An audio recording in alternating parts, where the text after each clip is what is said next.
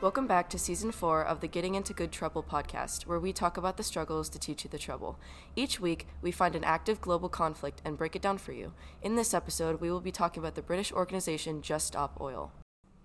Have any of you guys seen the social media post about the tomato soup on the Van Gogh painting? Yeah, I have. Most people have seen it. The thing is, people have been doing this for a long time. Vandalizing art for a cause can get lots of attention, but is it effective? Tomato soup, mashed potatoes, orange paint, glue, what could be next? The Just Stop Oil protesters in the United Kingdom have found a new way to release their rage on climate change priceless paintings. The paintings vandalized have belonged to many famous artists, such as Van Gogh, Monet, Botticelli, Constable, and Vermeer. Yet each day, more paintings are getting vandalized.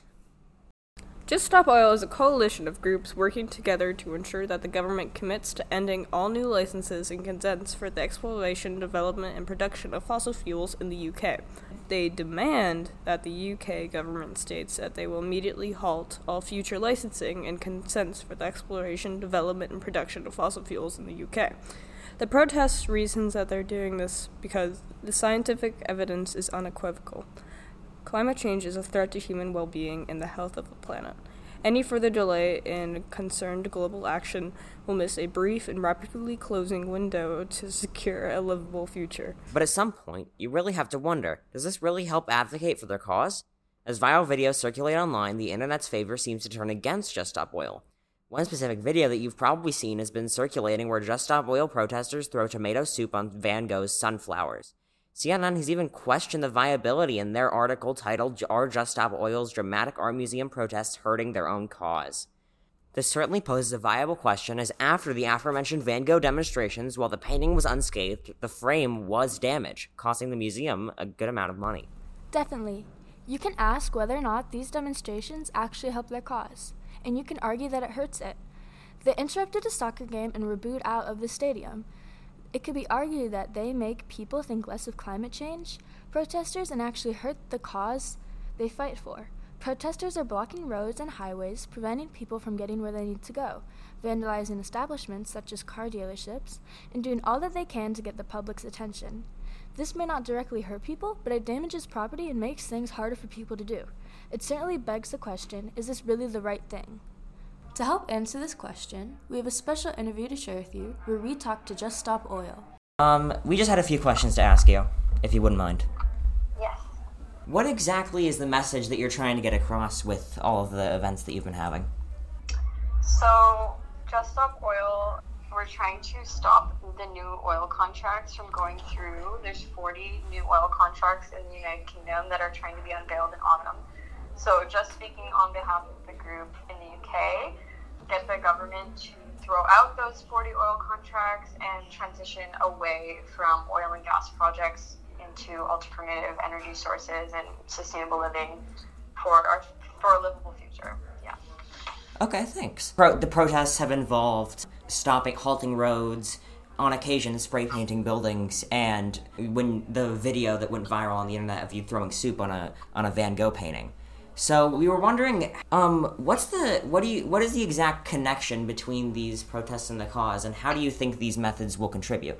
Um, yeah. So the basis of what we're doing is it's direct action, which means disrupting a system to get our demands met. Because um, basically nothing else has worked. That's why we're doing direct action.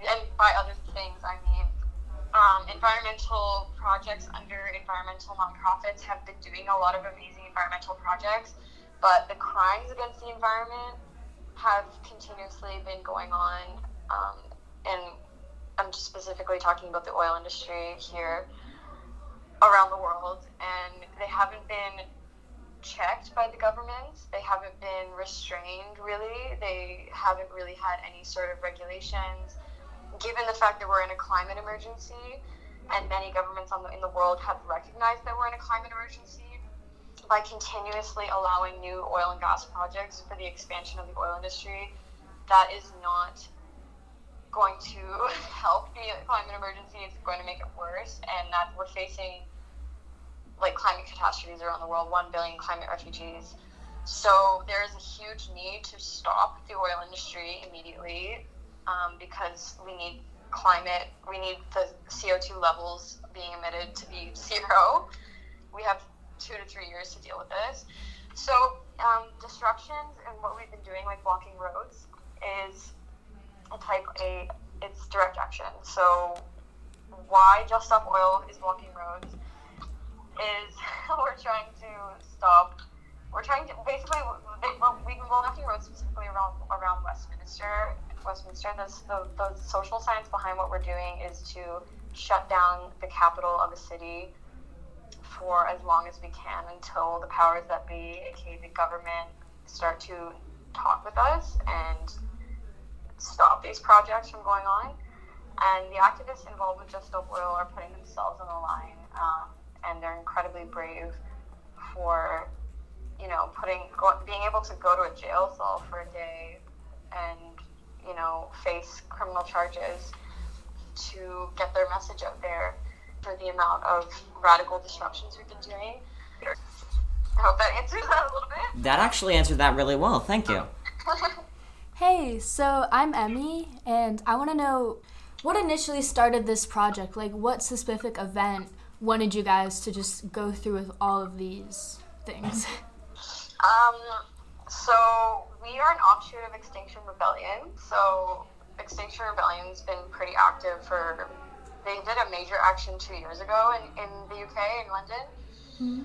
So um, we're like an offshoot group. Roger created Extinction Rebellion with a few other people and also created Just Stop Oil. So we're the same creator and we're in a coalition with Extinction Rebellion as well as a bunch of other groups.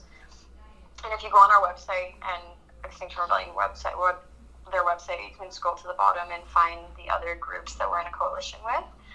So, um, I I would say like the exact history of when and how Rogers started these groups, I don't know, but um, I think that would be. Oh, it's on our website. Okay, that answers yeah, question.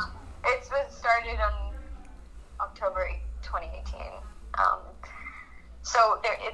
so it says here we're we were announcing a declaration of rebellion against the UK government, and Roger had the idea of utilizing the effectiveness, like what's been proven to be effective in social justice movements around the world.